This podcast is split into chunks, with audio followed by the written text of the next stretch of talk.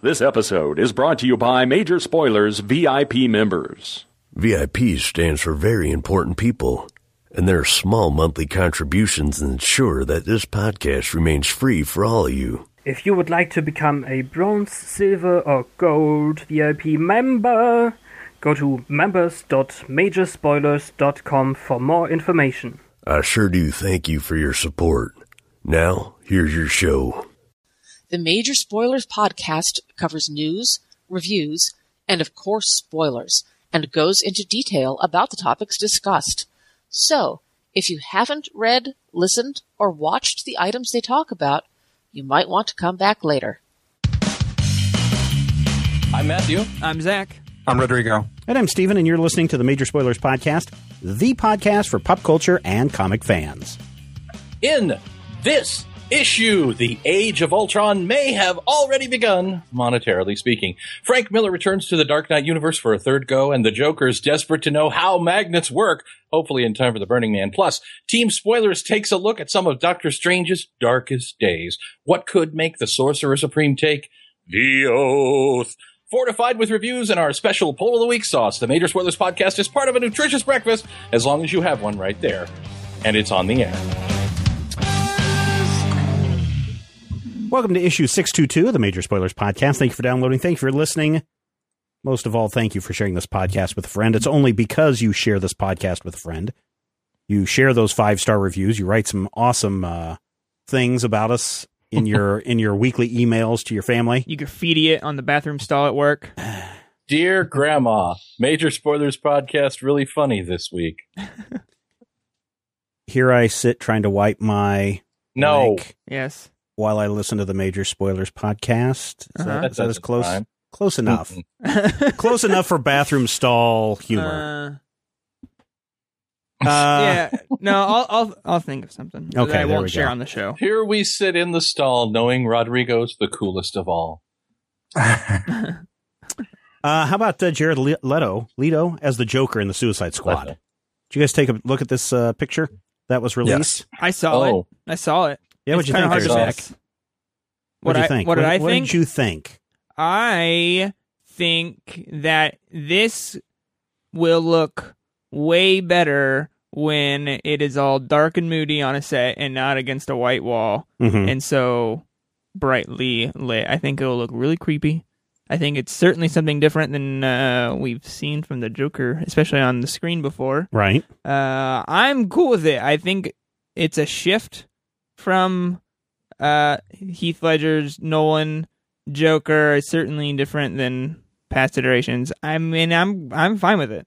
But isn't that what you want, Matthew? Don't you want something that's different when you're creating something new? I mean, otherwise it's just rehashing the exact same thing over and over again. That's the problem. You're not creating something new when you're doing a movie version of an 80-year-old character. But I can definitely see your point. From my perspective, let's just say if he was dressed up to look exactly like Heath Ledger, that would be a problem. Yeah. And really it would be the same problem if we had him dressed up to look just like Cesar Romero. Yep. Would that be a problem though? Would it? I know for a fact that Leto can grow a mustache. See, this is the thing though. When it comes to a fresh new take, yes, it should be something new. It should be something different. But you also want to make sure that you're true to the spirit of what's going on behind those, the facade. The Joker can get away with not being a skinny man in a purple tuxedo. I don't hate this look. I certainly don't hate it as much as some of my internet friends, but I feel like it may be.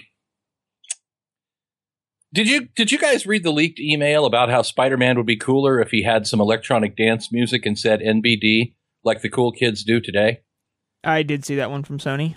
That's how I feel a little bit about this Joker with the tattoos and the thing. I think it feels like Bob Haney 1960s Teen Titans dialogue, cool, hip, wonder chick, zowie. Mm-hmm.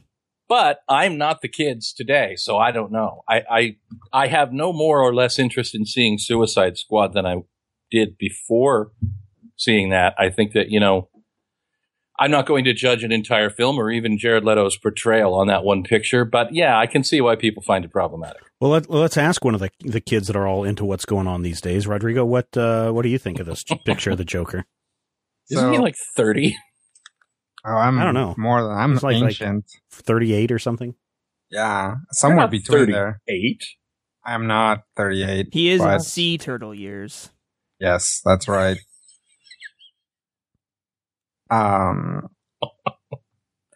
So I when I first saw this image, the very first thing I thought, which is probably not a good thing, but the very first thing I thought was, like, who made those? Who did those tattoos? Because, like, if you think about how a tattoo is done, like, especially because those aren't like bluing around the edges, all bumpy prison tattoos. Those are actual tattoos. Oh, right? Sure, yeah.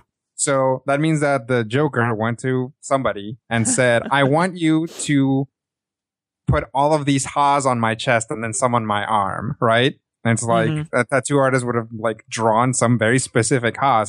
The Joker wasn't just necessarily like, draw a bunch of ha's over here, you know? Or maybe he was like, I became suddenly like unable to move past that exchange where the Joker is like, put some ha's on my chest.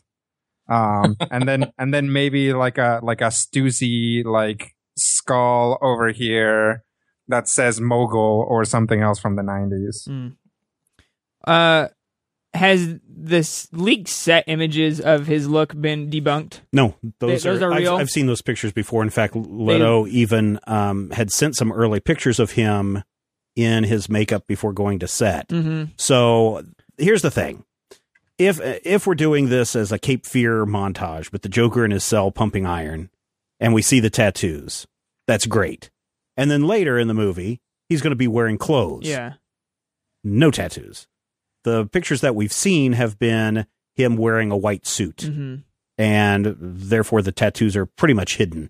And I couldn't tell if you could see anything on his forehead in those pictures. That's the only really weird one. But the eyes are still sunken and dark, so, you know, what you see there could still be... And we're actually looking at the right side of his face, not the left side where he has the cheek tattoos. Because I think with those set images and you see him in like a white suit, the idea of you only get a brief glimpse of all these really psychotic tattoos all over his face is kind of creepy. And then it's way better if he's like just wearing suits and normal stuff. Normal Joker attire later. I think more people had problems with his metal grill. Oh, really? My thing is, if you've been punched in the face as often as you have by Batman, you probably are going to need some replacement teeth. Fake teeth. And what better way than to go with some mercury lined prosthetics? I like that theory. Actually, that works for me. I'm most bothered by the fact that it looks like he has Joker across his belly, where Rey Mysterio has Mexico. Yeah. Which bothers me. If you're labeling yourself as you know, the Joker when you're the Joker, I don't know. Is it? Hold on, I don't have the image in front of me. Is it with like up like around his stomach? Right. It's you don't see as far down. He does have something. He has something. You can't see what it says, but it is very likely that it does say Joker. Yeah, which is, you know, at this point, if that's what it says, I'm actually expecting that this is Heath Ledger. During his career as an underground wrestler with ECW. That's clearly what it was. I think the thing that also strikes me, you know, if we discount the leaked photos or the blurry ass photos that we've seen, is that this is our first tease of this, right?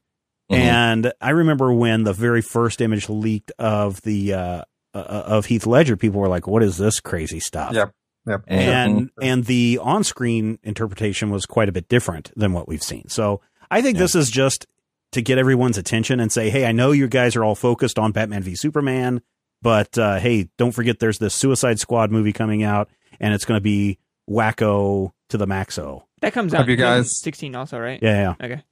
Have you guys seen the Ben Affleck version of that picture? Yeah, with Batman. Yeah, where it's like, it says Batman is like, my parents were murdered, and like, that is why justice. I fight.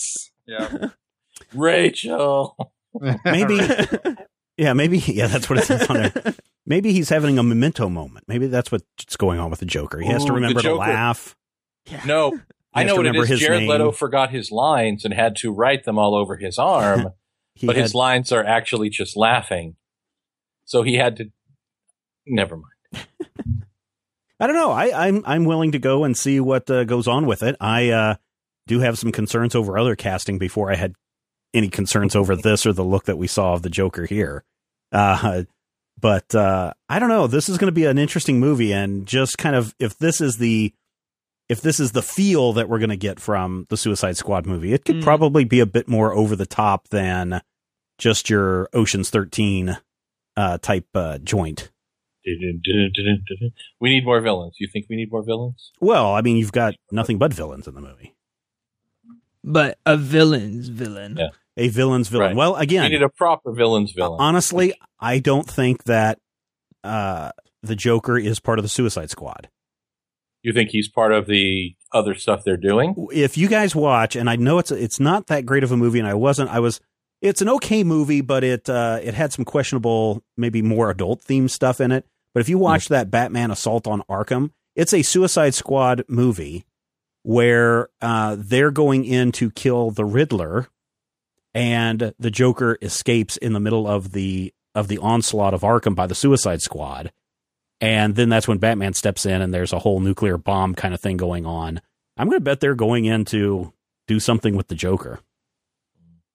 Mm. And he's not part of a team. He is the mission, or he is the thing that gets in the way of the mission. He's the MacGuffin. Yeah. Interesting. Speaking of the Batman. Was I? Yes. Okay. Frank Miller confirms more Dark Knight on the way. This happened at C2E2 this past weekend. First, Frank Miller mentioned it, and then DC came out officially. But there will be this fall, DK3, The Master Race. Oh, God. DK3? Yes. And it's not like a Nintendo 64 game? No. Dark Knight 3. When I saw this, because the first I saw of this was on our show notes, it says DK3 is coming. Mm-hmm. And I got really excited because I thought they were maybe remastering Donkey Kong Country 3. Mm-hmm. They actually called the sequel DK2. That was the logo. Right. Oh, okay. It was execrable. It was terrifying. It was wrong. Really, I didn't like. I know a lot of people have said that DK2 is a good book, but I didn't find anything interesting in that book. Now, keep in mind, I am someone who I have soured on The Dark Knight Returns, the original story, but I still like that. I'm okay with that. I can't get past this title. Why? Because The Master Race. Okay. It just, from my perspective, there are enough problematic aspects of a Frank Miller story. The last one that I remember reading by Frank Miller was Holy Terror. Yeah, Holy Terror, yeah. There are enough problematic aspects in a Frank Miller story that I do not trust a title with that name to not be exactly what it says on the tin. Right. And I have a problem with the rhetoric of that era being used in superhero-type stories. I mean, when it comes right down to it, that is a problematic title for me. Were it not Frank Miller, were it someone that I enjoyed reading about, if this was a John Byrne book or a George Perez book, I would still have problems buying something called Batman the Master Race or Dark Knight the Master Race. So. Right. So my understanding is that the original title of this, which was nixed by Warner Brothers higher-ups, was that it was going to be Batman and Superman versus the Master Race.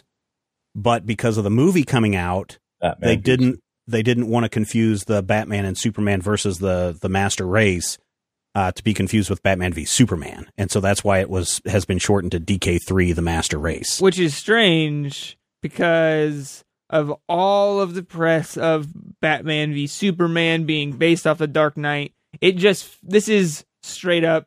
Hey, that is happening. Look, we have a new thing with this new movie coming out. We should totally just synergize and make a lot of money. Well, that's what this feels like. So why wouldn't they just go with that? That's what this feels like, is it is a way to monetize it. Mm-hmm. But a couple of other sites have reported on this, that that was the original title was Batman and Superman versus the Master Race, and then the higher-up said, nope, don't want to have it conflict or cause confusion with our movie. Yeah, because no one wants the Master Race thing tied in with their multi-million-dollar budget movie. Yeah.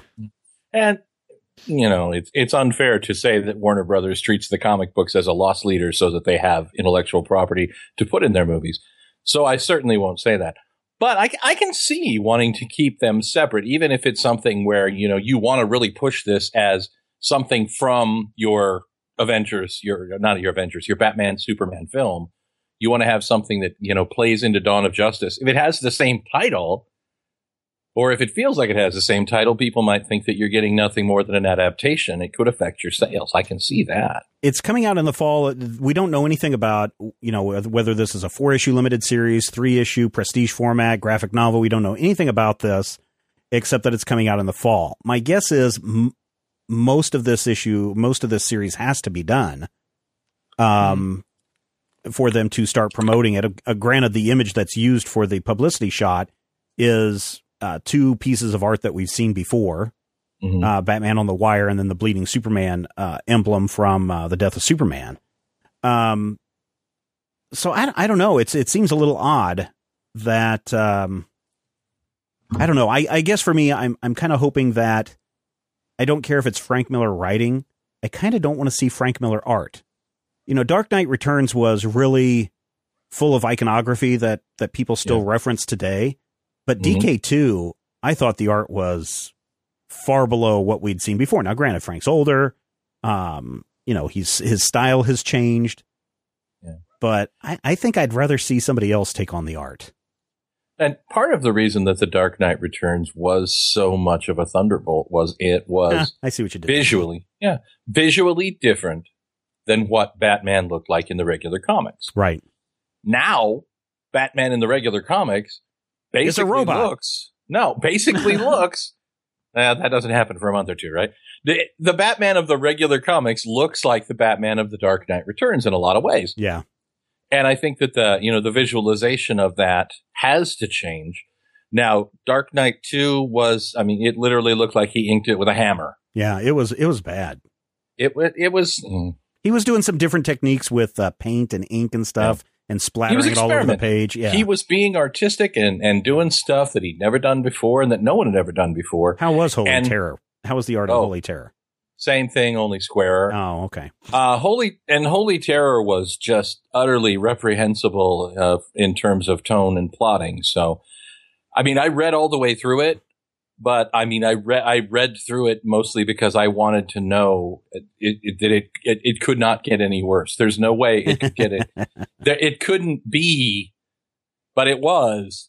And I never have to read that again. What's Jim Lee working on right now?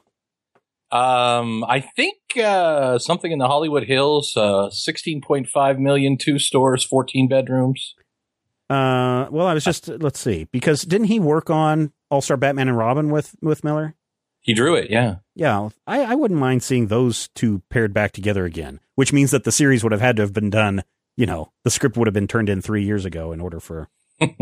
Given that it's Dark Knight 3, this may be something that the script has been turned in for 3 or 4 years. It might have been. I mean, everyone's saying that this is the final concluding chapter of the Dark Knight trilogy, which, okay, when did the second one come out? Oh, man, it was 2000 before I was married. So, no, it was before I was married. So that was like 2000, 2001. Really? It was around 2001 because I was in college when it came out. Oh, you darned. Yeah. Dark Knight Strikes Again. And then the first one came out 2001 to 2002. What, the mid-80s? Oh, yeah. That was like in 1982, right? 86? Yeah. Okay. Yeah. Yeah, I remember it. It came out when I was in high school. And it was not really pressed for time to... It's kind of like... Well, yeah. The thing about the stuff that came out in 86 was they made a big deal about there would never be a sequel to Watchmen. There would never be a sequel to The Dark Knight. And it took a change in editorial and a change in policy. And I think maybe Frank Miller needing some money. I don't know. For there to be DK2. I see. But yeah, it was one of those things where they had made an artistic statement and they were going to, you know, end it with a final period. And then, you know, these things happen. Yeah. Overall, the DK2 was just had a lot of negative reviews. That's all I remember was I couldn't even get through. I read the first issue and I was like, oh, this is not The Dark Knight I remember. Mm. And I think I got the second issue and didn't read it. And I was like, there's no way I'm buying the rest of this stuff. The Dark Knight Returns is a solid story that stands as the last Batman story, but has a hopeful, upbeat ending. Right. When you get into DK2, there are a lot. First of all, it expands the character list. You see Wonder Woman, mm-hmm. you see the Atom, you see the Flash, you see all of these characters, and they've all basically gone horribly sour. All government, right? They all went over to Superman's side. Sort of, kind of. It depends on each character. Mm. Yeah, I mean, there's a lot of just ugly stuff going on. I mean, they pull in Elongated Man and The Question. I don't know why. But yeah, again, I'm not going to beat up on Frank Miller because I am someone who has a negative opinion of Dark Knight 2. I don't want to read Dark Knight 3, but I'm not going to be the guy who says Dark Knight 3 is going to suck. It may be wonderful, amazing, transformative work. No, I just can't get past that title. Well, I'm going to say that I'm not going to say that it's going to be awful, but at the same time, I'm going to say I'm going in already not liking it based on what happened before. Hmm. Now, right. I could change my mind. And it could be wonderful, but I'm going in with this huge wall up in front of me with a big neon sign saying warning, warning, warning, danger, danger, danger. And also the Master Race. Rodrigo? This usually I do try to go in and be like, oh, well, maybe this will be different. But this got a double ugh from me really quickly. Yeah, Right off the bat is like, they're doing another sequel to The Dark Knight. Ugh. It's called The Master Race. Ugh. Like, seriously, I'm just so not interested. Like, I liked The Dark Knight back when it was an alternative take on Batman. Mm-hmm. But basically, when that became Batman, I was like, well, why would I want to see a Batmanier Batman mm-hmm. of this Batman that I kind of don't like? Oh, Batmanier Batman. Battier Man. Zach? You've read The Dark Knight Returns, right? I've at least read half of it on a nice summer night. I think we reviewed it before he joined the show. Oh yeah, most definitely.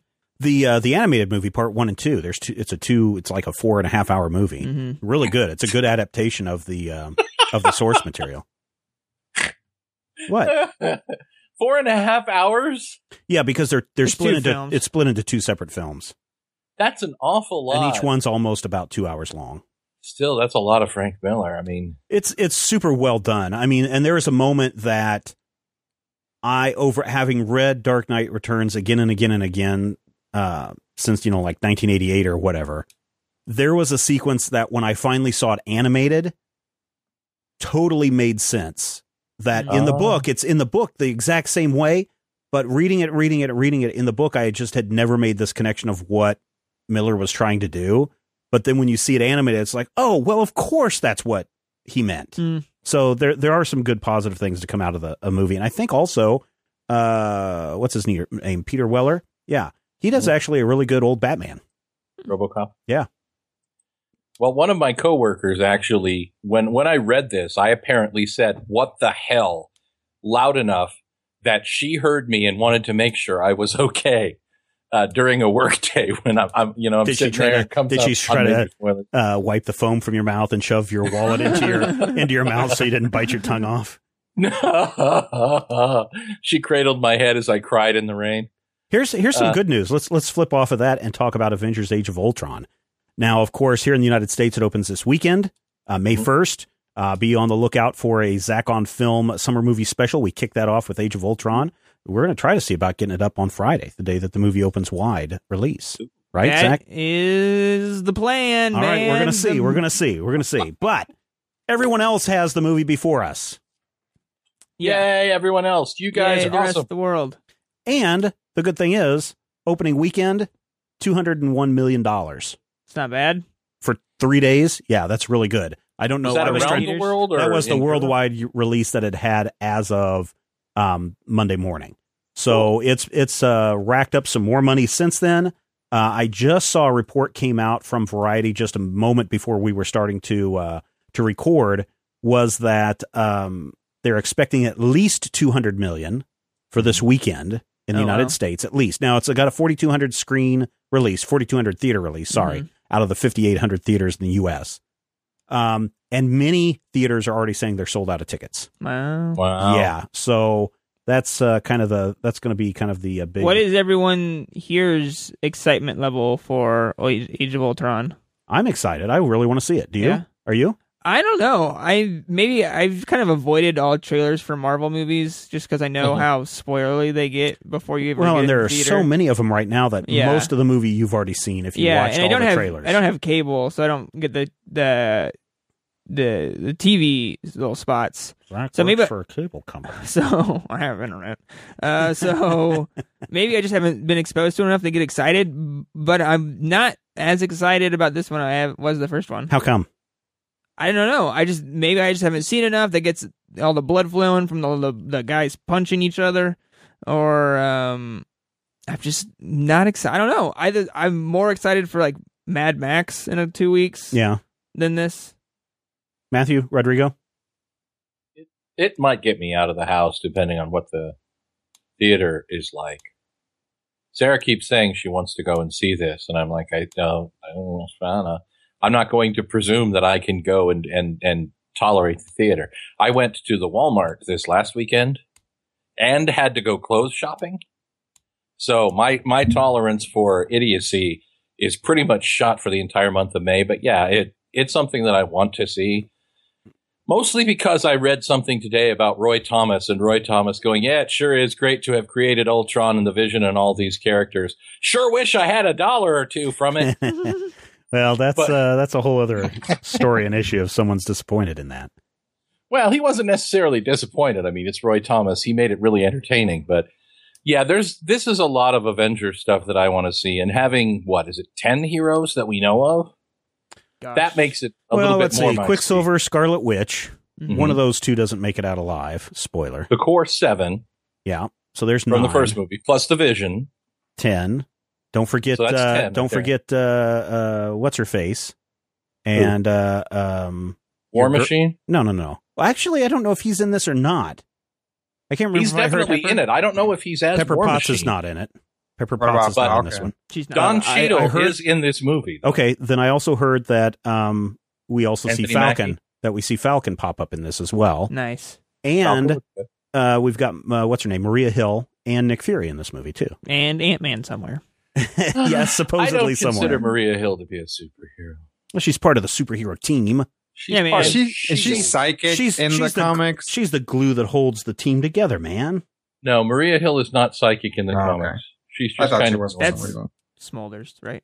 Colby Smulders. Yeah, Colby Smulders. Yeah. Right. The psychic girl is what's her name?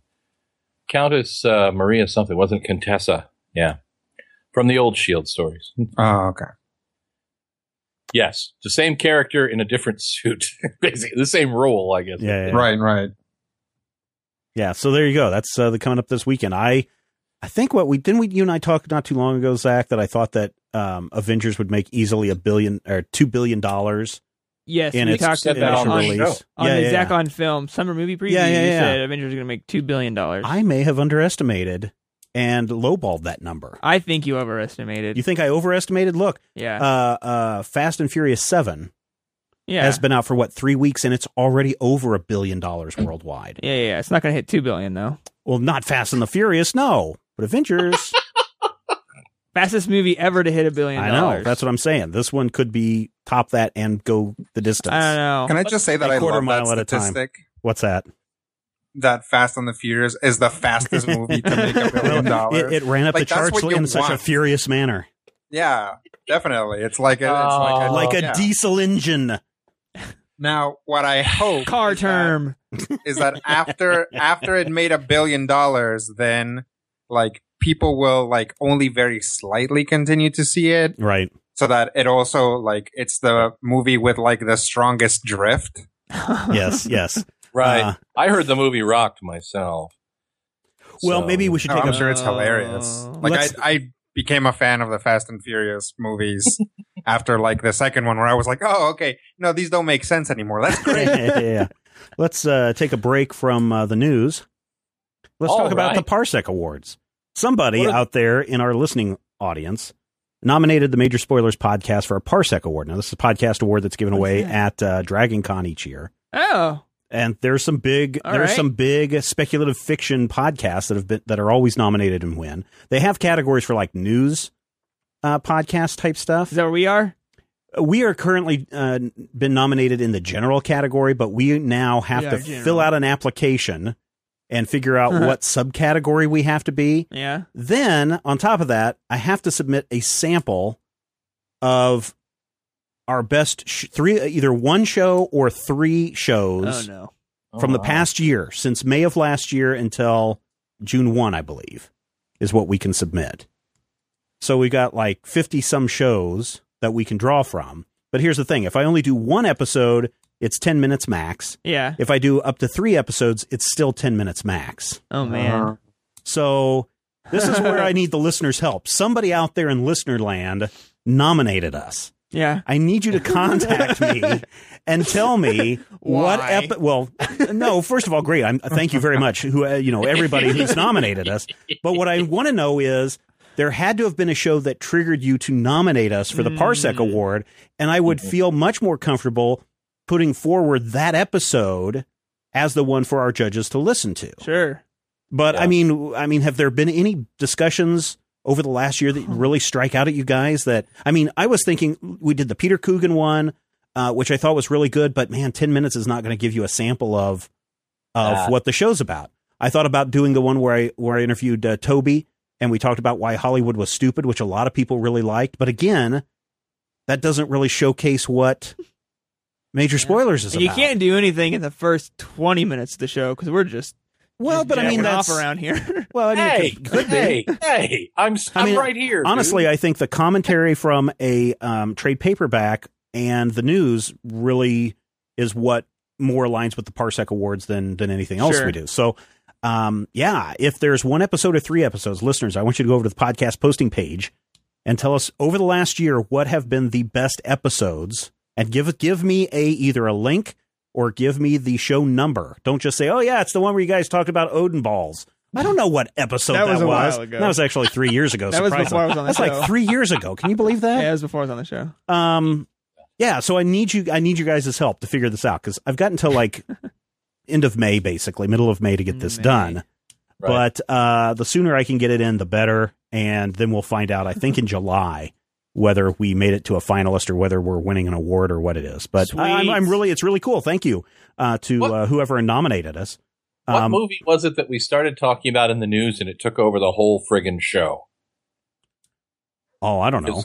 Give me an episode number and a link. Dude, I don't even know what episode we're in. This is episode 622 of the Major Spoilers podcast. You should definitely submit this discussion. This is descriptive of the Major Spoilers experience. Because, you know, the best thing when you get nominated for something is you want to send in the moment when somebody goes, now what's that thing again? Yeah. Exactly. You can look it up. I think it's parsecawards.com, I think is what it is. But I think we are under best podcast about speculative fiction content creation. Well, there's only one category. Oh, well then, foo. Yeah. So right now we are listed under generalist category. That's good, because we are generally generalists. But we are listed under the non-story one, which is nice. Podcast? But here are some of the other ones that are already nominated. The Adventure in Sci-Fi Publishing, Bad Wolf Podcast, Comedy Forecast, Comic Issues, Current Geek, which is great. That's Frog Pants show. Scott and I were talking about that on Friday. Faculty of Horror. FilmSack is also nominated. FilmSack. Hubblecast, Major Spoilers, Mission Log, Tea and Jeopardy, The 602 Club, The Orb. These are just a short list of the Did I just see a Lovecraft one there?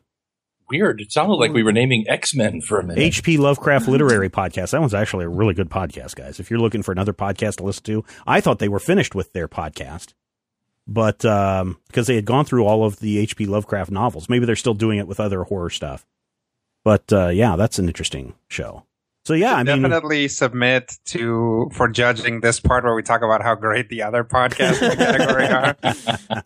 And then we can get so confused, though. The most humble award. Yeah. Yes. Yeah, we should send in the Zach on Film where we talk about. No, but see, it's not Zach on Film. It's only the Major Spoilers podcast that's been. I know. That's what will confuse them. Then it'll get us disqualified.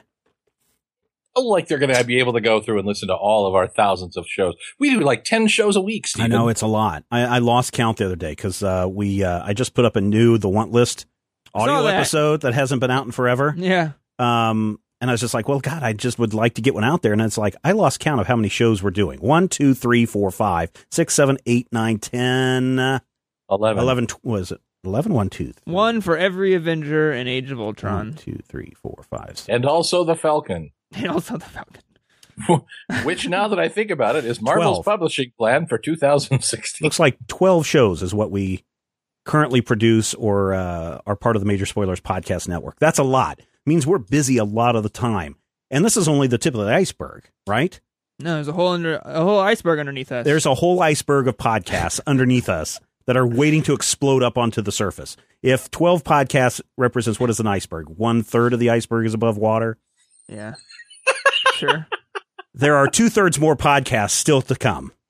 Oh, I have a below the surface. Joke. Below the surface, lurking, waiting to burst out at any moment. But we can't do those podcasts without your help. That's why we are asking you to help us to raise the funds so that we can do this and make things bigger and badder and better and, you know, hire everybody full time and all that stuff. 401k. I don't know about that.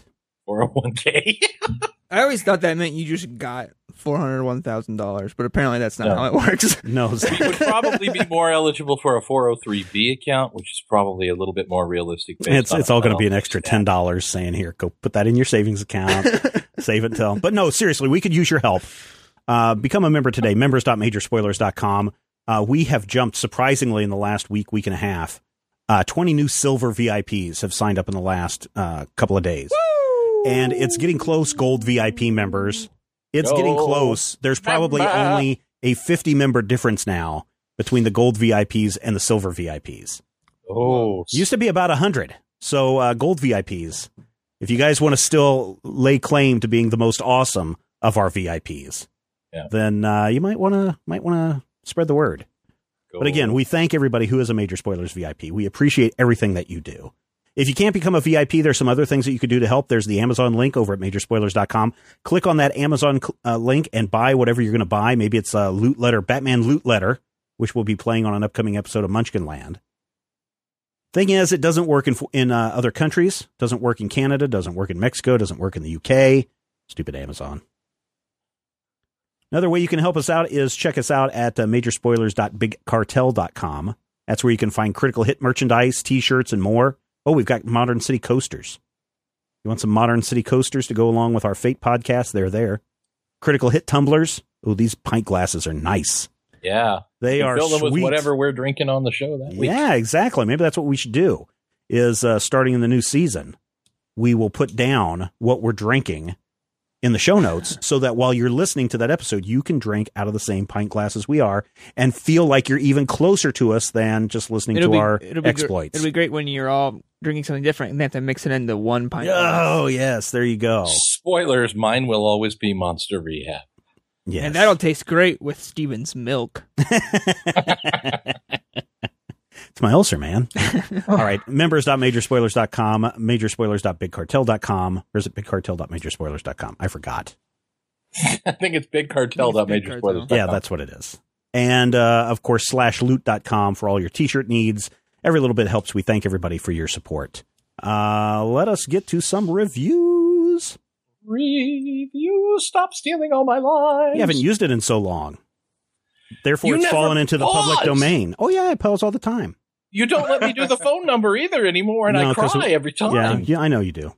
It's because we got it's because, you know why? Because we've got such great listeners out there who are sending in their own liners and bits. And you can find a link over in the show notes. We would love to add your voice to the beginning of the show. We'd love to add your voices in for the tweaked audio segment, all that stuff. Go find out more. It's in the show notes. We'd love to hear your voice and incorporate it into the show. So yeah, we love awesome that you put me out of a job. I haven't put you out of the job yet because we got to hire you first. Joy that I have. We got to hire you first, then we can fire you, Matthew. Can't fire me? Sure.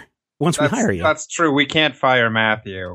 It's this like very complicated legal loophole. Exactly. We actually have to change all of the company's name and all of our names. in order to fire Matthew. Hey, look at this. Yeah. Somebody just sent me a tweet. Might as well just get this out of the way now. Somebody just sent me a tweet. Finally got my tweaked audio earbuds courtesy of Major Spoilers. He sent a little picture of it. Looks great. Looks awesome. Thank you, Ryan. If you want to get a pair of Tweaked Audio headphones, point your browser to tweakedaudio.com. All sorts of different styles and colors. Looks like his are white. I can't really tell what color his are. Can't tell what the style is. What does that say, Zach? Can you read that? Sounds better is what it says. Oh, okay. Sorry.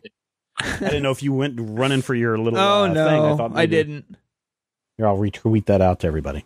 Ooh. But you can get them with the optional microphone, designed for great music and talk, engineered for durability, noise-reducing design. I was listening to mine today, and when my youngest was sitting next to me and had a question, I could just push the little button and put pause on everything. Compatible with iPods, iPhones, Android devices, all MP3 players, most other phones. I like that they have other phones.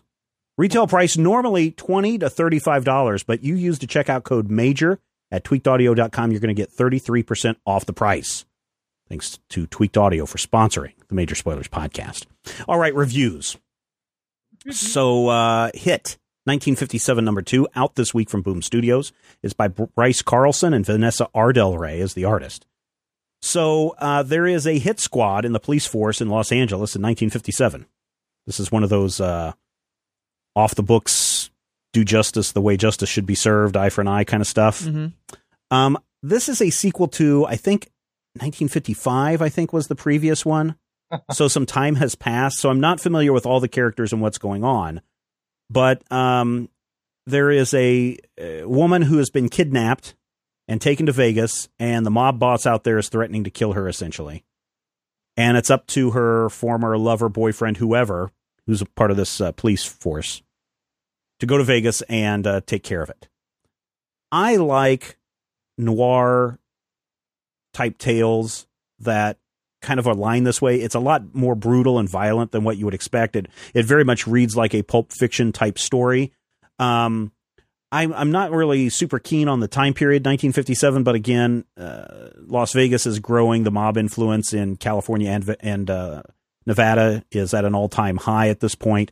So it gives you some opportunities to go in and do some stuff like LA Confidential and really bust some things up. But I do love the way that the story is being told. It's being told basically from a third-person narrator throughout the piece. Most of it is narrator-driven, so it's almost like you're hearing a voiceover from somebody, and it's not one of the characters in the book. So that's really kind of nice, and I think that's very well written. I think the art style from Vanessa Ardell Ray is fantastic. It's really it's different, and at times that it feels like she's actually switching up her style based on the location that the story is taking place. So if it's taking place in Los Angeles, it feels like, now I'm not sure that it's exactly going on, it feels like it's got one look, and when they're in Vegas and when they're in San Clemente or when they're in San Diego or wherever, it seems like it has a different look to it. But I like this book. I thought it was really, really good. I think the only thing that's a disappointment is I didn't read the first series. I'm trying to rectify that now. I've got them from Comixology. But I want to read more about these stories, and I would imagine that there's probably another hit series going on. This is the second issue of a 4-issue miniseries from Boom Studios. Like I said, it's out right now. I like this book so much. I like the story. It is a little violent. It is a product of that particular time period, so there's not any language issues. There's not any over-the-top violence. Well, I mean, there's some over-the-top violence issues. Somebody gets their throat cut. But it's what you would expect if you like LA Confidential. I think you're going to like Hit 1957, issues 1 and 2, probably the whole miniseries. $3.99, Boom Studios. I'm giving it 4.5 slices of meatloaf out of 5. I really got a kick out of this today, and I was disappointed because as soon as I was done with the second issue, I was like, oh, let me go see if they've got the third issue posted, realizing that, oh, that's not out for another 3 to 4 weeks. So I was a little saddened by that, but definitely go check it out. I liked it a lot. I think you will too. Hit 1957. Number 2. Let's flip over to the Marvel Universe, Matthew. Marvel Universe. Let's talk about something that's a little bit more happy and upbeat. Yeah. The Unbeatable Squirrel Girl, number 4. This is interesting to me because somebody tweeted a few weeks ago something that I had never thought of. I think Kieran Gillen, you know Kieran Gillen who writes Thor? Yes. Mm-hmm. I think he writes Thor. Maybe Jason Aaron writes Thor. Anyway, Kieran Gillen tweeted that he had forgotten that in America, Squirrel Girl rhymes. Apparently in Britain, it doesn't. I wanted to share that with you because this is a wonderful book. And in England, they call her Squirrel Girl. The setup is that Squirrel Girl, of course, if you've read previous issues, always wins her battles. She beat Thanos, she beat Doctor Doom, and it wasn't no Doombot either. So this starts with Squirrel Girl facing off with Thanos. And we have the front page inside thing where Thanos is on Twitter tweeting that he's going to come and eat the Earth. And you're thinking, well, this is stupid to announce it, but nobody follows me on Twitter. And then he follows it up with a follow Friday for Galactus, which is actually quite entertaining. So we cut to page one. Galactus is on the social medias? On the social media, yes. Galactus is tweeting back and forth with Squirrel Girl. Iron Man gets involved because Squirrel Girl stole some Iron Man parts in order to get to the moon to fight Galactus. Page one of the book. Galactus is lying on the moon, flat on his back. Squirrel Girl is taking a selfie going, that wasn't so hard. The end. And then the letters page. I love this book, guys. You have to understand. I love this book. They commit to this joke by running the letters page as the second and third page of the book. And then they cut back with the thing, okay, fine, I guess it's not really the end, where they explain what happened for Squirrel Girl and her faithful sidekick, Tippy Toe the Squirrel, and how they defeated Galactus. And it's just a joy to read. This is such a wonderful book because Squirrel Girl defeats Galactus by talking to him, by reasoning with him. And he's talking to her squirrel, and she's like, you can talk to the squirrel? He's like, he who wields the power cosmic can shoot lasers out his eyes and destroy all space and time. Or she who wields the power cosmic. And they have this conversation, and Squirrel Girl explains that she's figured him out. She knows Galactus' secret. Galactus' secret is he doesn't come to eat the Earth. He comes to Earth for takeout because every time he comes here, the superheroes lead him to another planet to eat. Ah. And so she does. She leads him to a planet that is made entirely of nuts because Tippy Toe knows where there's a planet made of nuts. And the opening sequence is not her having defeated Galactus. It's the two of them so full of nuts that they can barely move and they have to lie on the moon until they feel better. I love this book, you guys. I'm sorry I spoiled it a little bit, but there's still wonderful stuff in here that I did not spoiler. You really need to read this because this reminds me of kind of the best of the Marvel Universe in that it takes the subject matter seriously, but it is not afraid to have fun. It's not afraid to have, sillier moments. It's not afraid to have fun moments. It's not afraid to do something bizarre like Tony Stark busting a guy for playing Galaga on the bridge of the helicarrier. It does really entertaining stuff. And the art is just adorable. Erica Henderson does the art. It's not your standard super detailed superhero stuff, but it's really good. It's really wonderful. And Galactus looks amazing. And at one point, Erica does a Kirby pastiche of what Galactus looked like when he came to Earth in his first appearance. And it is dead solid perfect. This is a really, really good book. You need to go read Squirrel Girl, Zach. Okay, 4 slices of meatloaf for Squirrel Girl number 4. This is a really good, I love this book, you guys. Galactus talking to a squirrel. Galactus also says at one point, what a tool. She explains how she beat Thanos, and it wasn't a robot, a clone, or one of his simulacrums either. And Galactus is like, what a tool. So yeah, that's fun. Cool. All right. Rodrigo, what do you have for us this week? I have a webcomic called Kill 6 Billion Demons. Is that which a mission statement? Yeah, kind of. Which you can find at kill6billiondemons.com. Okay. Surprised that one wasn't taken. I know, right? Yeah. Somebody snapped that up. You know, it's entirely possible that the series creator was like, kill 5 billion demons. Dang it! Kill 7 billion. So this comic is weird. It's very weird. It is the story of a young lady who is kind of psyching herself up and getting ready to lose her virginity when suddenly a demon bursts through her door and plants a magical key in her forehead. Then a bunch of other demons come through, chop the first demon's head off, and then drag her and her boyfriend into a horrendous wonderland of magic. And that's kind of how Kill 6 Billion Demons kicks off. This is a comic that I really like. I really like it. It has an incredibly deep mythology, which incorporates the real world into it. It's kind of like this multiverse comic. I believe there are, I want to say, 777,777 realities in this. We don't see all of them. And that's actually kind of the problem, is that the reality or the mythology of the comic is right now so much bigger than the comic that we only get to see like kind of glimpses of it. But it is really crazy, really messed up, very violent, but most of the violence happens to demon-looking things and robot-looking things and monster-looking things. So it's...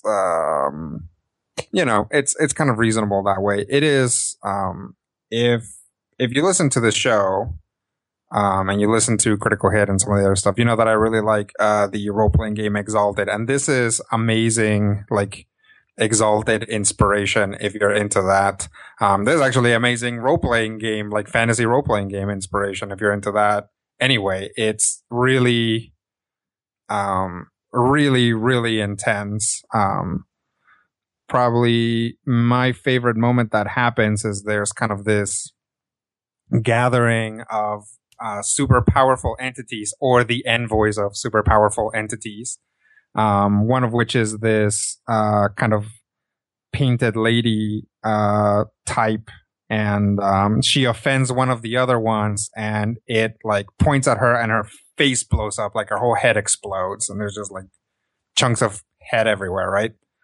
And the next page is her face, like all those chunks, like reforming into this horrifying monster face, and her going, "I was working on that face."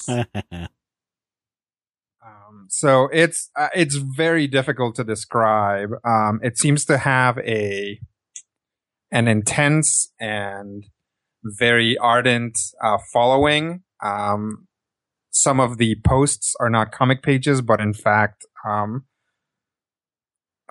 of passages from the mythology of the world, passages from the books that constitute the things that the characters are reading and interacting with. Mm-hmm. And the writer often just leaves stuff up to the audience. They're like, oh, here's this new character. What's this new character's name? And then you are free to suggest names, and they might use one of them. And actually, there's been at least one point where I'm like, okay, well, the characters are heading in this direction. What are they going to find there?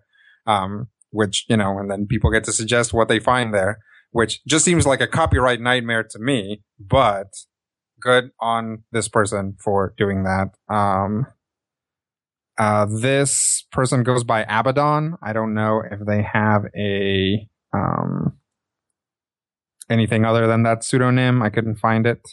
But they're doing a great job. The art is really fantastic. And it's super cool, and I like it. And the only real problem that I have with it is that it's a webcomic, and I'm bad at checking webcomics. And I also kind of don't like reading massive passages, which some of these entries are, and I'm like, oh, I'll just go back and read that later. I hope this doesn't become important. Like, so, you know, I mean, but if you want to get into this, like, obscenely rich mythology of this universe, and sometimes richly obscene mythology of this universe. I really, really recommend it. I'm going to give it 4 slices of meatloaf, and you should really think about checking it out. Yeah, cool. It looks like it updates every Wednesday, so yep. You can probably go a month, Rodrigo, without checking in. Yeah, just check it out a month at a time, and that tends to be my problem, is that I'm not good at that sort of checking either. It's like I will check it very frequently and be like, "This is slow," and then I'll forget about it for like 6 months, and then be like, "Oh, I have a webcomic that I read," and then you can read 6 months of it all at once. That's true. That's true. I used to do that with was it Mega Tokyo? Is that the name of that one? Or Neo Tokyo? Yeah, Mega Tokyo. Yeah, Mega Tokyo. Yeah, I used to do that a lot with that. Neo Tokyo, I think, is Akira, isn't it? Yeah. That's the setting. Yep. All right, cool. Thank you for that, Rodrigo. Zach. Yes, man. Matthew and I read what was it? The Amazing Star-Lord number. What was it? 11 or something? Did you?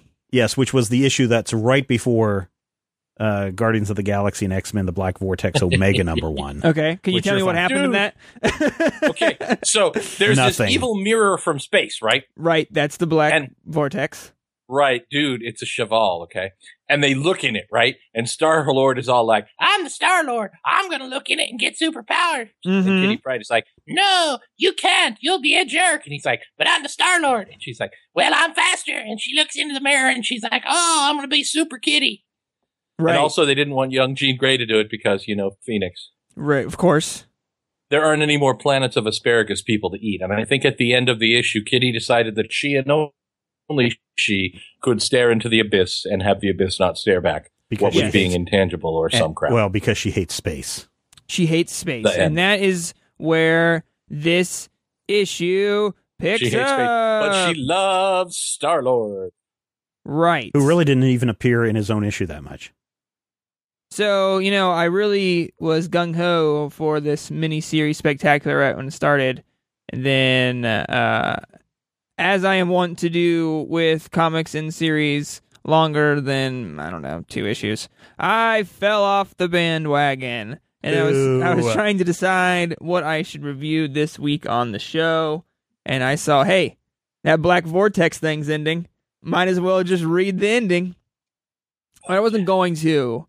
But then I read the synopsis for the book, and I said, well, it is my duty now to review this, because the second sentence of this says, with billions of lives at stake, I can't even get it. Our heroes are forced to make the ultimate sacrifice. No, not the ultimate sacrifice. Uncle Ben. They have to give up their JCPenney's membership. Yes, and they hooked me with one sentence ending in 2 words, and I knew I had to read Black Vortex Omega #1, which I don't understand why they need #1. There was an alpha to start it and Omega at the end. They knew there was never going to be #2. Why not just drop a number, Marvel? That's strange. Okay. Everybody does that.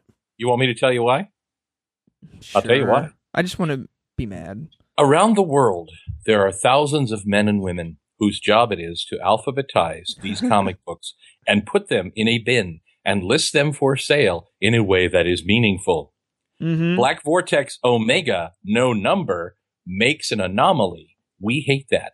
Guys and girls who run the back issue bins, if you give them something with no number, they will look at you like a dog listening to a flute solo, and they will hate you for eternity. Mm. And that is why Black Vortex Omega #1 has a #1. Well, okay. I'll go with that.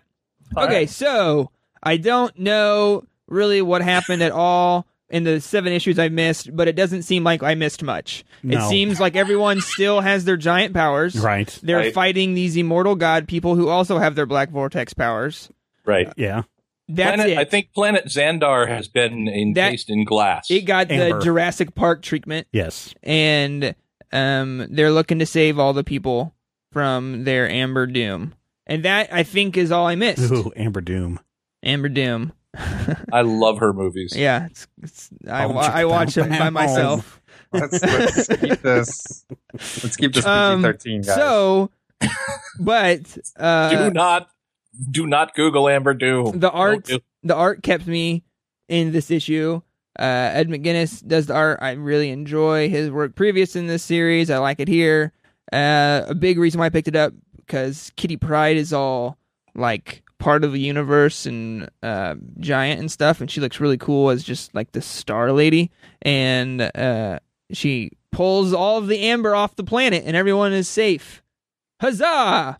That happens about 5 pages in, and it's a 33-page book, so we have a lot of wrap-up. Actually, side note, there's something with the scrolls I didn't understand. That had something to do with probably something I missed. Some guy's really pissed that his planet's not here or dead, or I don't know. It's all very confusing. But I will tell you, part of me wants to go back and read some of these issues, because I really like this Star-Lord Kitty Pryde relationship. And let me tell you, it has a great ending for him. Okay. Do they break up? Star-Lord gets on a knee and pops the question. Can I stay at your in place? Space. Then she is going to be a star lady. Yes, wow. She is. The ending is, I mean, I really enjoy it. Everyone's like, hey, we're all going to not be Black Vortex superheroes, kind of, some of us. There's a lot of people in this issue. I don't know. The Beast is all fine, and Cyclops. Oh, that was something. Cyclops, I don't think, loves Jean Grey anymore, is what I believe they infer at one point, because the Black Vortex changed him. I think that's in there. You can correct me if I'm wrong, but really, I like this issue for the beginning 4 pages of Kitty Pryde doing this crazy narration of why she hates space, and then about the last five pages. Her and Star-Lord are just out spinning around in space. He's singing a song to her because he's her gal. And then he gets down on a knee in space and proposes, and everyone's happy. And the Storm and Rocket, I think, are going to hook up at the wedding, it seems like. So that's interesting. And it's just made me feel happy inside. And I didn't really know. Space. Yeah, and in space. It was just great. I kind of want to go back and read this Star-Lord Kitty Pryde stuff, because I'm all for that. Not much about the big fighting of the Super Sentai characters in here. That doesn't, pique my interest at all. But the character stuff, Sam Humphries laid out, really awesome. I'm trying to think that based on what we read in Star-Lord, and listeners, you can go here, Matthew and I review that over at the Dueling Review podcast. Yet another one of the podcasts that we do week after week after week. After week. I don't know that they were really doing any relationship building in that issue. Oh, really? It was more like fighting and Star-Lord finding out that he'll turn into Star Bro Dude, and Kitty there constantly saying she hated space. No, yeah, there wasn't. So I wonder if... I'm not sure you would get that in the other books if you read the other 7. Relationship takes place before the Black Vortex thing, because they came into the series as a couple. Yeah. As a couple. And I believe that if you read Guardians of the Galaxy, it explains Kitty being in space with her baby X-Men and everything. Okay. That interests me a lot. And if the Black Vortex Omega #1 can get me to do that, that's a pretty good thing. I mean, if you come in at the back end of this, like, 12 issue miniseries extravaganza and kind of still want to go read something else, that's got to be a positive in my mind for Marvel. Yeah, definitely. Like the art, like how Sam Humphries laid it out for me at the very end. It's just a really good looking book. It's a good issue. I thought it would be horrible and dumb and not make any sense. It made just about as much sense as the first issue I read. So there's that. I'm going to give this 3.5 slices of meatloaf. Excellent. Cool. Thank you, Zach. And listeners, head over to majorspoilers.com, and you can check out all sorts of reviews over there. Last couple of weeks, we've been doing a lot of the Convergence books. We're still going to be doing them for at least another week. When's the Secret Wars start? June, July? Secret Wars starts next month in May. Okay. So we've got that to occupy our time. Great. That's nothing. Well, it's good that you bring that up, because you know somebody asked on Twitter the other day. They're like, "Man, I don't want to read all these Convergence things. If only there was a way for Major Spoilers to tell me what books to read and which ones to avoid. That would sure help me out." And I snarkily replied, "Well, there's only one list right now." But that's where our fans come in. because they have been very good in the Major Spoilers poll of the week in going through and picking out what was their favorite Convergence title from the week before. So when we look at week 3, right now it looks like Convergence number 3 is the one that most people got a kick out of. With Justice League America and Superboy and the Legion of Superheroes coming in at second and third. So there's some ideas for books. Did that Flash story come out this last week? Flash did come out last week. Came out. Matthew just put up his review on Sunday, I believe. I read through that review. I don't remember how it ended, but I just remember seeing the art. I thought, well, that looks nice. How was the art? Was the story good? Was it worth reading? The art on the cover was not the same artist in the interior. Well, don't care anymore. The artist on the cover was Mike Allred from Mad Men. Mm-hmm.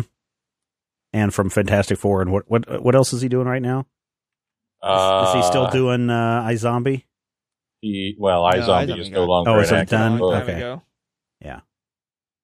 So if you're looking to kind of find out what other people are recommending, we do have all of the first months of Convergence up on the site, depending on when you're listening to this. Random. I will continue into month 2 doing the main Convergence spine book, the story that threads through everything, but it's going to be optional whether we do the other part 2s of these books.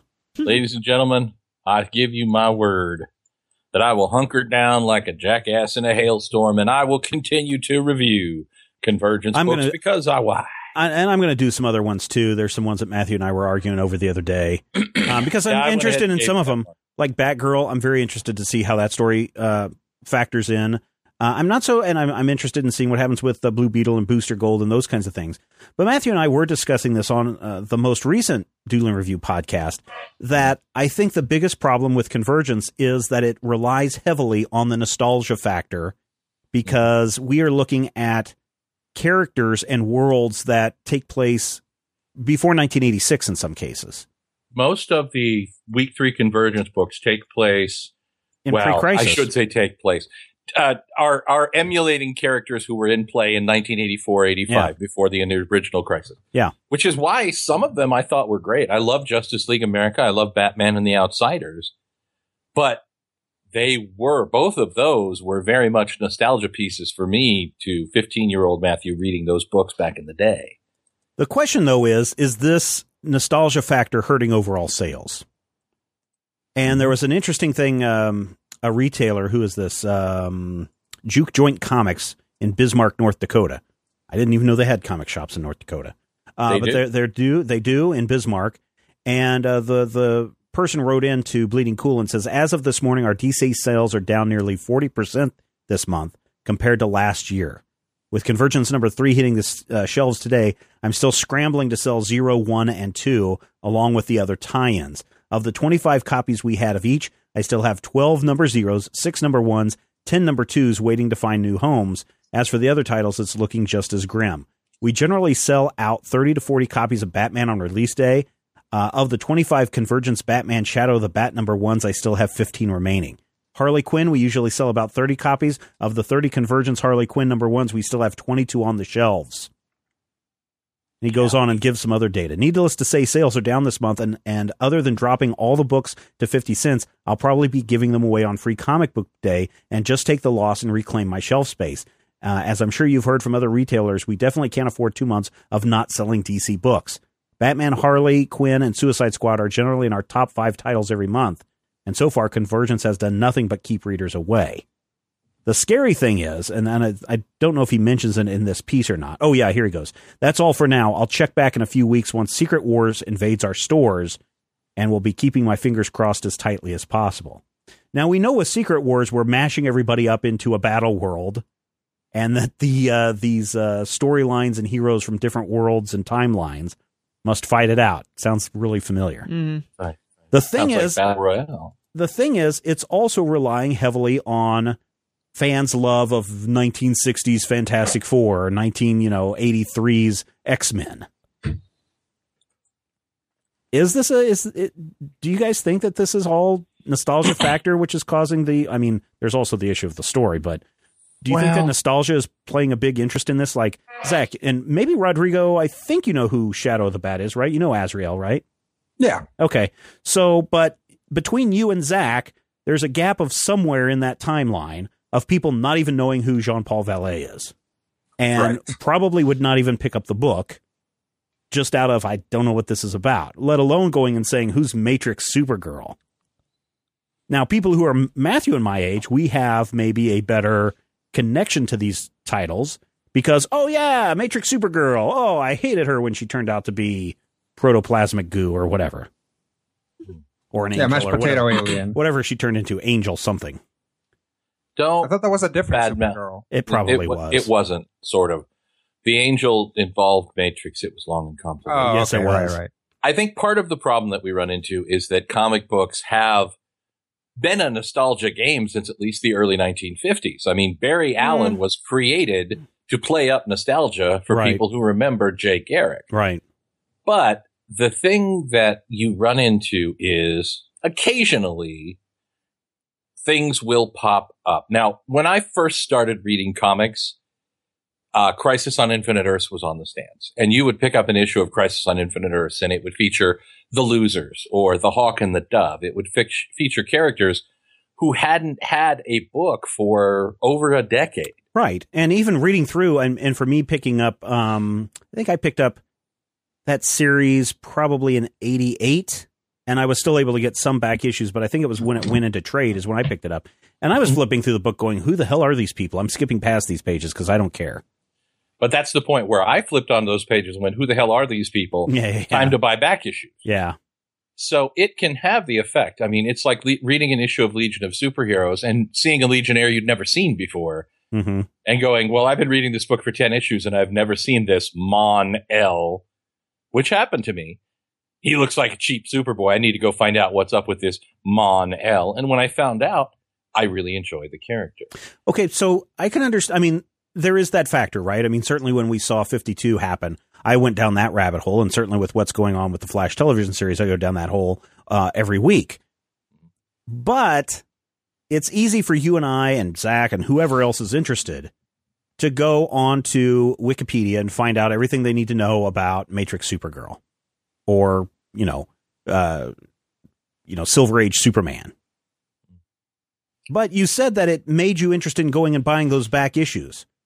I would be super impressed to find a store that has a lot of back issues of Matrix Supergirl or a lot of back issues of pre 5 years later Legion of Superheroes. Some stores will have them. Some stores will have them in the city of Topeka. Right. Some stores will have them, but most stores probably aren't going to have a huge back issue bin that's going to encompass everything that we've got in Convergence so far. And Zach, I'm going to bet a lot of these books aren't even available on Comixology. So to say, hey, like Zach was talking about with the Black Vortex, hey, I'm interested in going back and reading some more Star-Lord and Kitty Pryde stories, it's probably pretty easy for him because those books are relatively current to the release of this book.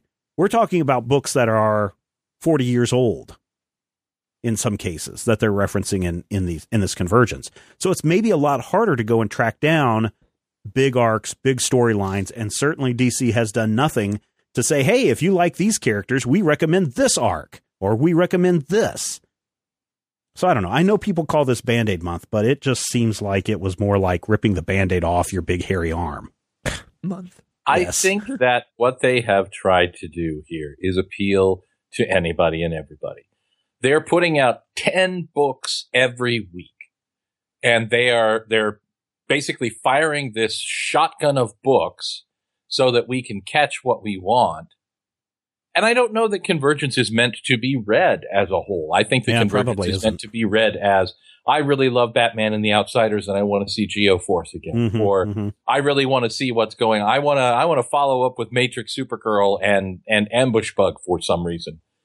So I agree with you on the one hand, but I think that we've had this argument before about nostalgia and where it stands. I feel like nostalgia in an industry that is based on the collecting of old books, maybe not so much more.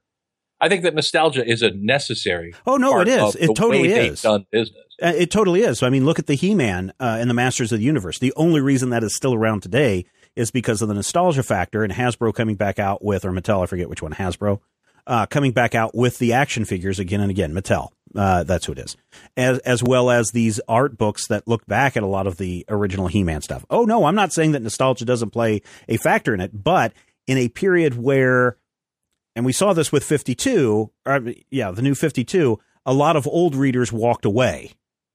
And we saw big sales drops there, although we also saw big sales jumps for DC as well. Well, and that's, but now that's you have problem. A lot of newer readers who are not familiar with these characters. Yeah, that's precisely the problem here, is that Convergence comes at the end of the new 52, mm-hmm.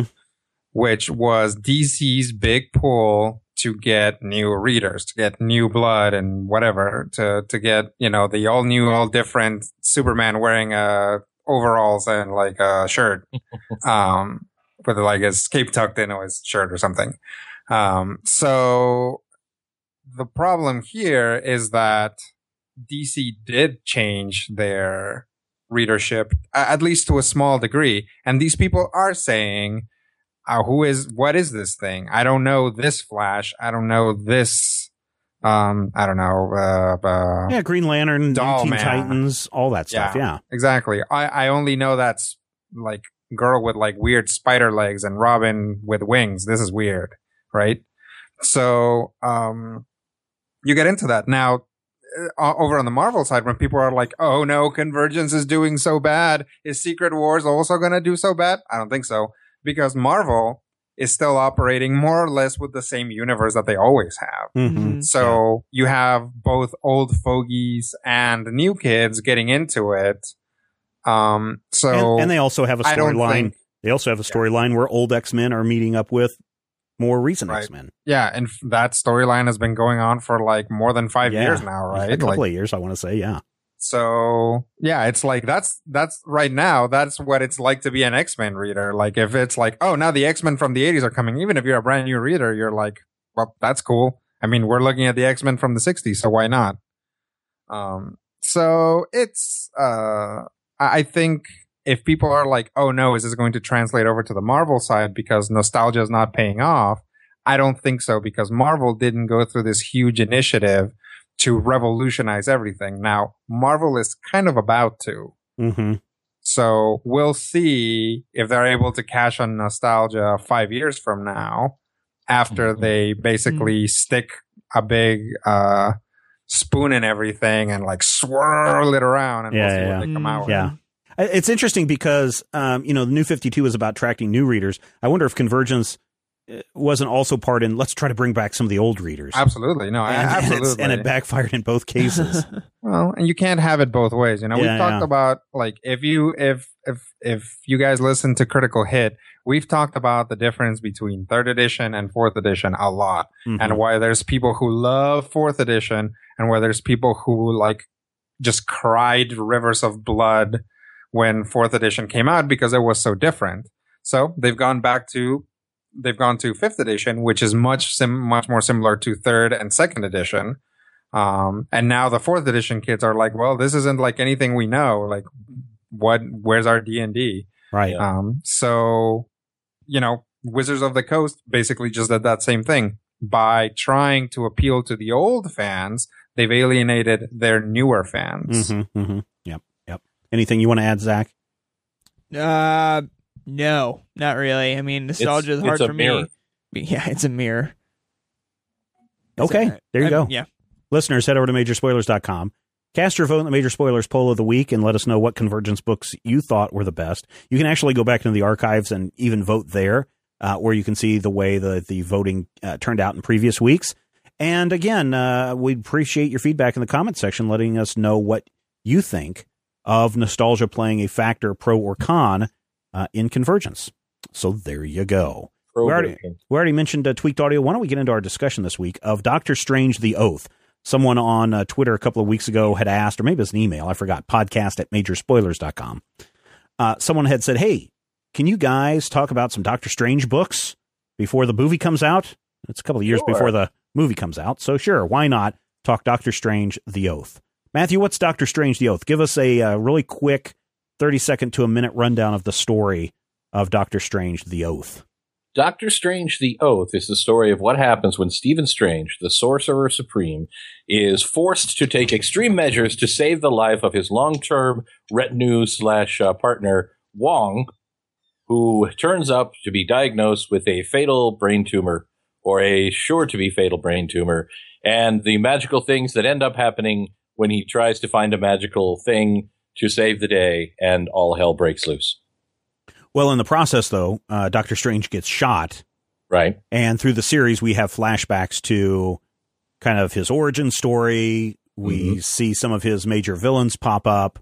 And in the process, we get kind of a, I want to say kind of a Hush-esque type ending, right? Because I'm pretty sure this guy has, the villain has not appeared in Doctor Strange before. No, this is definitely retconning his origin. Well, not retconning, but adding additional folds to the existing Stephen Strange origin. Right, kind of like arrogant sorcerer crashes his car, loses his ability to thing, goes looking for a metaphysical teacher to teach him how to get his powers back, and instead of becoming a surgeon, becomes a sorcerer, blah-de-blah-de-blue. Yeah, and there's a mystery story wrapped up in it throughout the city of New York and its boroughs, and in the process, we get to see Night Nurse tag along, and a little bit of romance starting to form. So, and they make a joke about her name. Yes, they do. And Zach, what'd you think of this story? I was overall pretty positive about this. I have read, I believe, nothing of Doctor Strange before. Okay. So there's a lot of interesting things to pick up. I think this was a good place to start. Mm-hmm. I was never confused besides the fact that there's a lot of strange things happening with weird villains and spell names or whatever they're doing. But for the most part, I thought I have an understanding of who Doctor Strange is now, understanding of at least this current backstory. I don't know if it's been retconned since then. No. Understand like what his motivations are, what his strengths and weaknesses. I think the whole he can't make scientific thing is really, you can't make scientific instruments or do things, is really cool. I like that too. I think that's interesting that, you know, they're really putting a fine line of, well, magic can only do so much and science can only do so much. Therefore, they have to coexist in the same world. And when you're talking about a world that is really science-based, like what we've seen in the Marvel Cinematic Universe, and now you're getting ready to introduce Doctor Strange as a movie property, this is kind of a really good explanation of those two things. And I was reading this, I was wondering if we were reading it because someone had announced this was some basis for the script for the film, because it feels like this would be a pretty good story to do if you're throwing him in as a standalone at first, not bringing him into the big group fight right away. You establish his backstory, get his characters, you can get a love romance thing in there, a cool sidekick, get a smaller villain, tease a lot of bigger villains for his multiple standalone films after this. I would be really happy to kind of see this on screen. Rodrigo? Is this a good place to start? Do you think this gives you a new reader to Doctor Strange and enough of the information that they need? Oh, absolutely. Yeah, it's got plenty of exposition about who Doctor Strange is and why he does what he does and who all his friends are. So I'd say, yeah, this is actually a great introduction to Doctor Strange for a lot of reasons. Not just because it gives you all of that, but because it's short, and kind of self-contained as well. So if you're like, well, I didn't like this, I would like to bail out of Doctor Strange, but I'm the sort of person who can't. Hey, look at that. You can just read The Oath. Yeah. I liked that it explains his outfit, like that it explains why he wears that. I don't think anybody can explain that, but you see him without his shirt. So you're like, oh, okay. So those weird dotty gloves go all the way to his elbows. And then he has like that disco shirt over it. And then the cape with the crazy thing over it. It's like, okay, well, that outfit makes more sense now. I think I remember reading at least the first two issues of this when they originally came out, because I was like, well, I don't know anything about Doctor Strange, and this is a #1, so why don't I go check it out and read it? And I seem to remember liking it a lot, and then I don't remember what happened. Probably it got lost in the shuffle of, oh yeah, I got to remember to order this, and this was before Comixology came out and all that stuff, so it was good to go and finish reading the entire story. And I do think for new readers, I think this is a good place to jump on board to get some stuff. Now, I know that there are other stories out there that are probably ranked higher in some of the greatest Doctor Strange stories ever told. But I think if you jumped into some of those, there's this one that usually is ranked pretty high where Doctor Strange has to go to hell with, is it Reed Richards, Matthew? And bring back Doctor Doom's soul or something. I forget what it is. Or maybe he goes with Doctor Doom to hell. I forget. But yeah, it seems Doctor Doom. Yeah, that's the one, Doctor Doom. It just seems very, you have to know a lot more about the Marvel universe and what's going on to appreciate that story. This one, you don't need to know anything else about the Marvel universe. Mm-hmm. They explain Night Nurse's origin. They mention the Defenders. They, you know, I don't think we see anybody else pop up.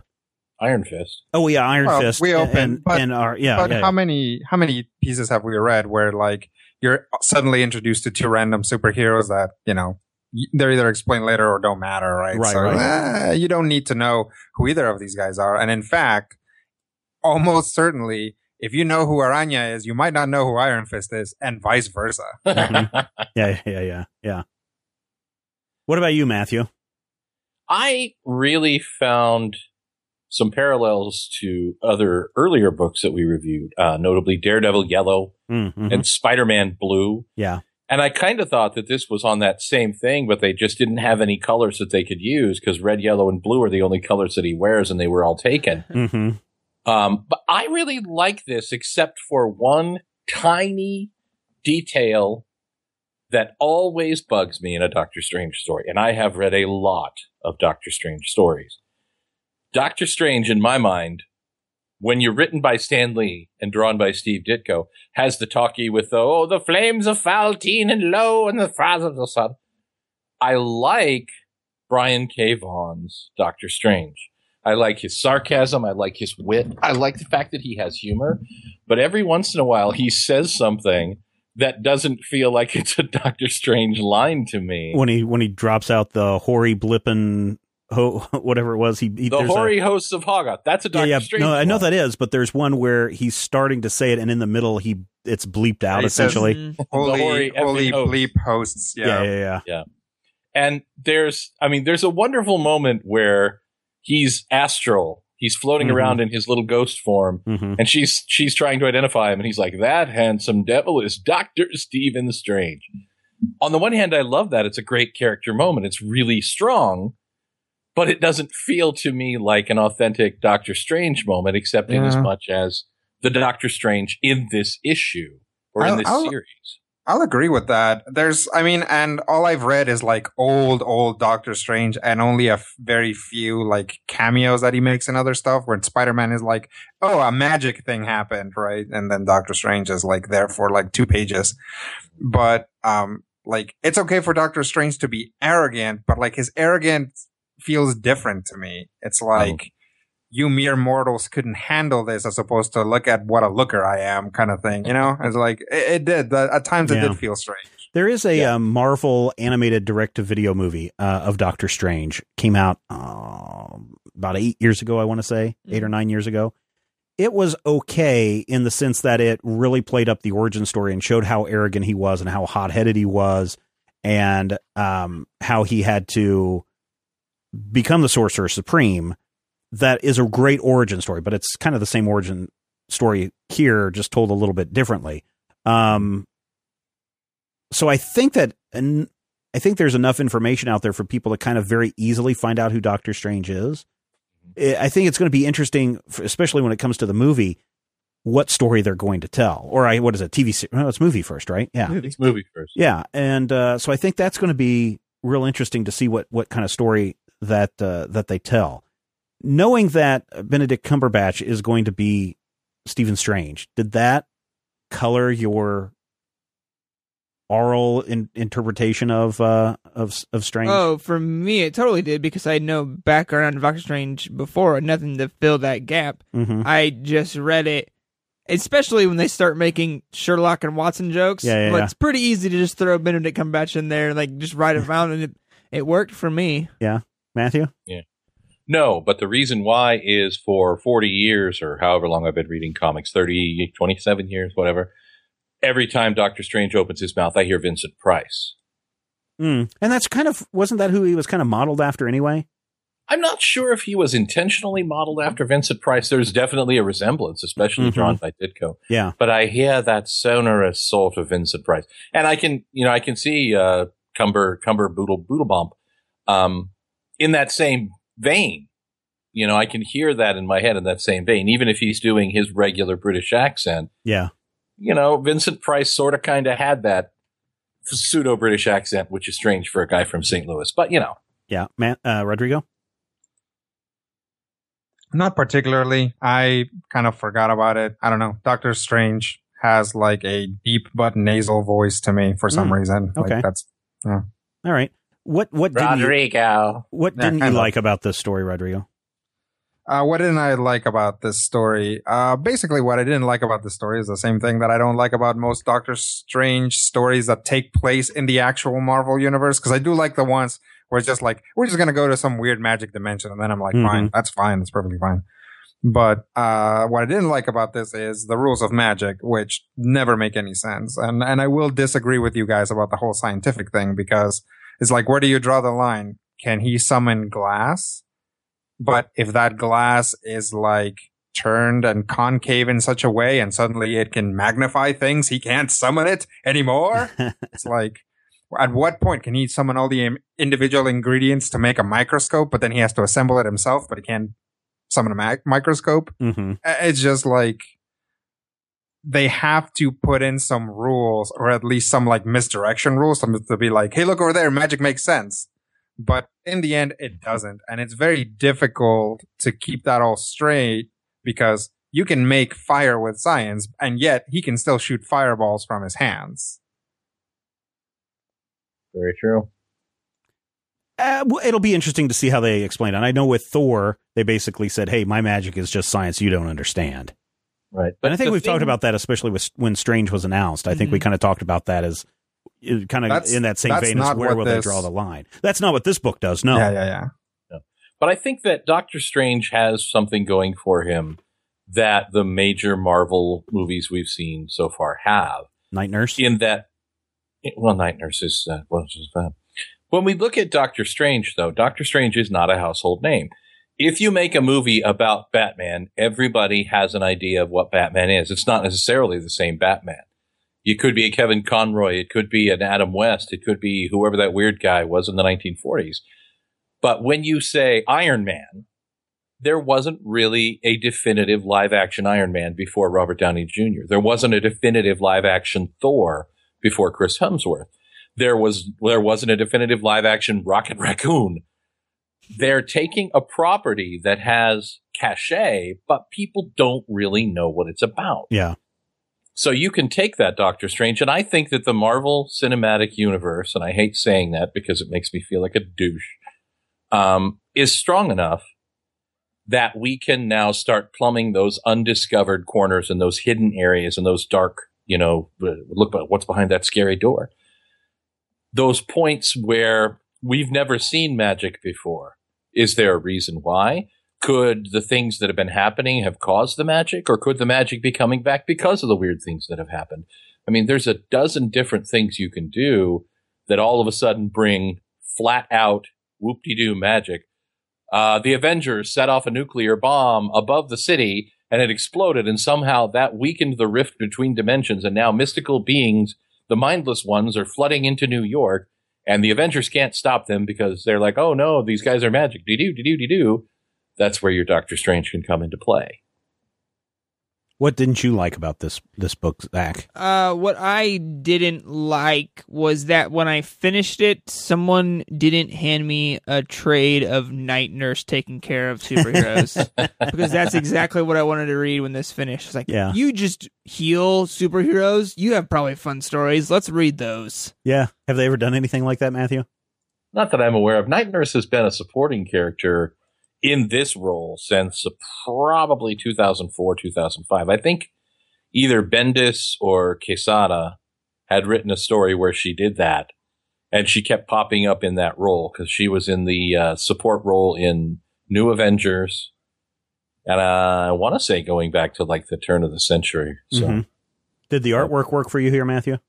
Oh, yeah. I rather enjoyed this art. Again, it reminded me of the Tim Sale art from very much those, so, from the Hulk Gray and all of those. But I also like the fact that for the first time in history, Doctor Strange is wearing pants.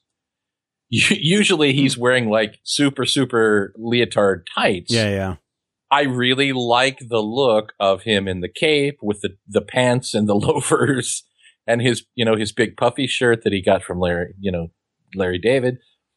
But this is a slightly different take, but the art still manages to make it feel classic enough to hit all my nostalgia buttons. It's not Ditko art, but you can see how it homages and how it honors the Ditko art that created Doctor Strange. So that's cool. Rodrigo, what do you think of the art? I liked it. I think it did a pretty good job of kind of indicating motion and doing all this stuff. Nothing seemed weird or out of proportion. Nobody's face seemed to be warped in a weird way. It's definitely helped by the fact that basically every character in this, you know, your Doctor Strange, Wong, Night Nurse, they have very distinct designs. Right. And so you're never like, oh, wait, is that Wong or is that... Although there is one close-up where I'm like, is that Wong doing something? And then I'm like, no, okay, I guess that was a different character. So I will say there was one moment when that happened, but overall I thought the art was good. I think the panel that struck out with me is when Strange removes his gloves, because he's always wearing the gloves. I don't think we've ever seen him, even when he's in street clothes, without the gloves on. And he takes off those gloves, and you just see how scarred and mangled his hands are from the operations and from the car accident. It's like, wow, that's a powerful image. Yeah. We have never seen his hands like that. This is the first time, to my knowledge, that that's ever come up. And it makes really amazing, perfect sense because he's always wearing his gloves. Yeah, a little bit of vanity, a little bit of horror, and, you know. But it works with that classic story because you can go, oh, my God, is this why he never takes off his floofy yellow gloves? Because his hands are all scarred up. That's amazing to me. Yeah, cool. Bottom line, Rodrigo. Bottom line, this is fine. This is cool. If you're like, I've always wanted to get into Doctor Strange, this is a good way to do it. And then I would actually recommend finding some super old Doctor Strange after this. Yeah, Steve Englehart, like, Marshall Rogers, 1980. Sure. The ones where he doesn't spend a lot of time on Earth are actually tend to be my favorite Doctor Strange stories. Matthew? Oh yeah, this is really, really well done, and I feel bad because when it came out in 2007, I poo-pooed it. Because I thought, oh, they're going to do this modern retelling, and it's going to be Doctor Strange with the Daredevil red and the thing, and I didn't want to read it then. When I finally did get around to reading it a couple of years later, I felt such a jerk because this is really done. This is well done. It's well drawn, and it does. I mean, it modernizes Doctor Strange for a newer Marvel universe, but it does it in a way that's respectful. And it doesn't necessarily retcon anything that I love, aside from the fact that this Doctor Strange speaks a little bit more colloquially than I expected. Right, yeah. And I can sort of kind of live with that because, I mean, it's Brian Vaughn, and Brian Vaughn writes such fun dialogue that sometimes your brain goes, well, maybe Doctor Strange would say that if he was really, really bored. Yeah. You know, I think Brian K. Vaughn may be the most reviewed author in our trade paperback section on the Major Spoilers podcast. No, really? Maybe Tim Sale may be a close second, right? But you think so? We've done a lot of Miller, too. Yeah. Well, maybe it's those three are the books that have popped up again and again and again. But I know we've done Runaways, multiple volumes of Why the Last Man. Brian K. Vaughan, if you like his work as much as we have, I think you're really going to get a kick out of Doctor Strange, The Oath. And then the art by, who is the person that's Marcos Martin? If you like the Batgirl Year One series that he did a few years ago, I think you're going to really get a kick out of this. And I just like this from top to bottom. And I'm wondering, again, I think it was just I forgot to order it in an orders issue, which is why I only got the first two and didn't finish out the series. But it's really good. And I think for people who want to check this out, this is worth a buy. At the very least, go in and drop the $8 or $9 over at Comixology and get it on your Comixology account. But if you can get this through our Amazon link at majorspoilers.com, it's certainly worth buying. I would agree. Especially if you know nothing about Doctor Strange like I did, this is a really nice read. It's a pretty quick read, like Rodrigo said earlier. You're going to breeze through it pretty quick. I think it's only about an hour to read through. Yeah, yeah, but there is a lot there. It's entertaining. The art is great. You're not going to be confused for the most part about learning this new character. You're not jumping to the middle of anything. You get a nice introduction to a character that's probably going to be featured a lot more in the Marvel comics. If what they hold is true for the rest of their movie franchises, they usually peek their heads up more in the comics, kind of like Guardians has lately in the last year. Yep, yep. This is a great place to start. I recommend buying it. Thank you so much for listening, being part of the Major Spoilers experience. I think there's an interview next week. I got to double check, but we'll let you know, and you'll just download it and listen to it. If you have or have not, if you have subscribed to the Major Spoilers Podcast Network Masterfeed, thank you so much. If you haven't, check it out, because we were talking earlier in the show about 12 plus episodes that we have coming out each week. Instead of subscribing to 12 different shows, you can get all of that in one location at the Major Spoilers Podcast Network Masterfeed. Why do we have it all in one place? Because we know that you love comics. We do too. We will talk with you soon. Fat Dick's Ray Vision of Superman. I could save a few bucks and stand around and read through the covers of the comics on the stand. But although every other page would be backwards, I suppose I could still read the evens and the odds. Well, I don't know. Guess I haven't thought this all the way through. Plus, as soon as the comic book store guy knew, they kicked my butt out on the corner. What a major spoiler. What a major spoiler. Think about a better way. If I was hulking green or gray, I could just bust through that brick wall, take their comic books away. But then the little me would deal with all the tanks and bombs and guns. Have you ever tried to read a series with all that going on? Guess I need to rethink this plan. How would I back and board my comics with such huge hands? Guess I already told ya. What a major spoiler. What a major spoiler. Yeah, yeah, yeah. What a major spoiler. What a major spoiler. If I'm Star Raven, it's like a man of iron. I might not be surprised to find that I might actually have the hard cold to follow an entire storyline. But would I really even need to read upon all those escapades? I mean, who needs such distractions when your sister's such a babe? But the downside is such a beast. Being shot up in a fun, being the Middle East with a king sign throwing soldier. What a major spoiler. What a major spoiler. Yeah, yeah, yeah. What a major spoiler. Whoa, whoa, whoa, whoa. What a major spoiler. This podcast is copyright 2015 by Major Spoilers Entertainment, LLC.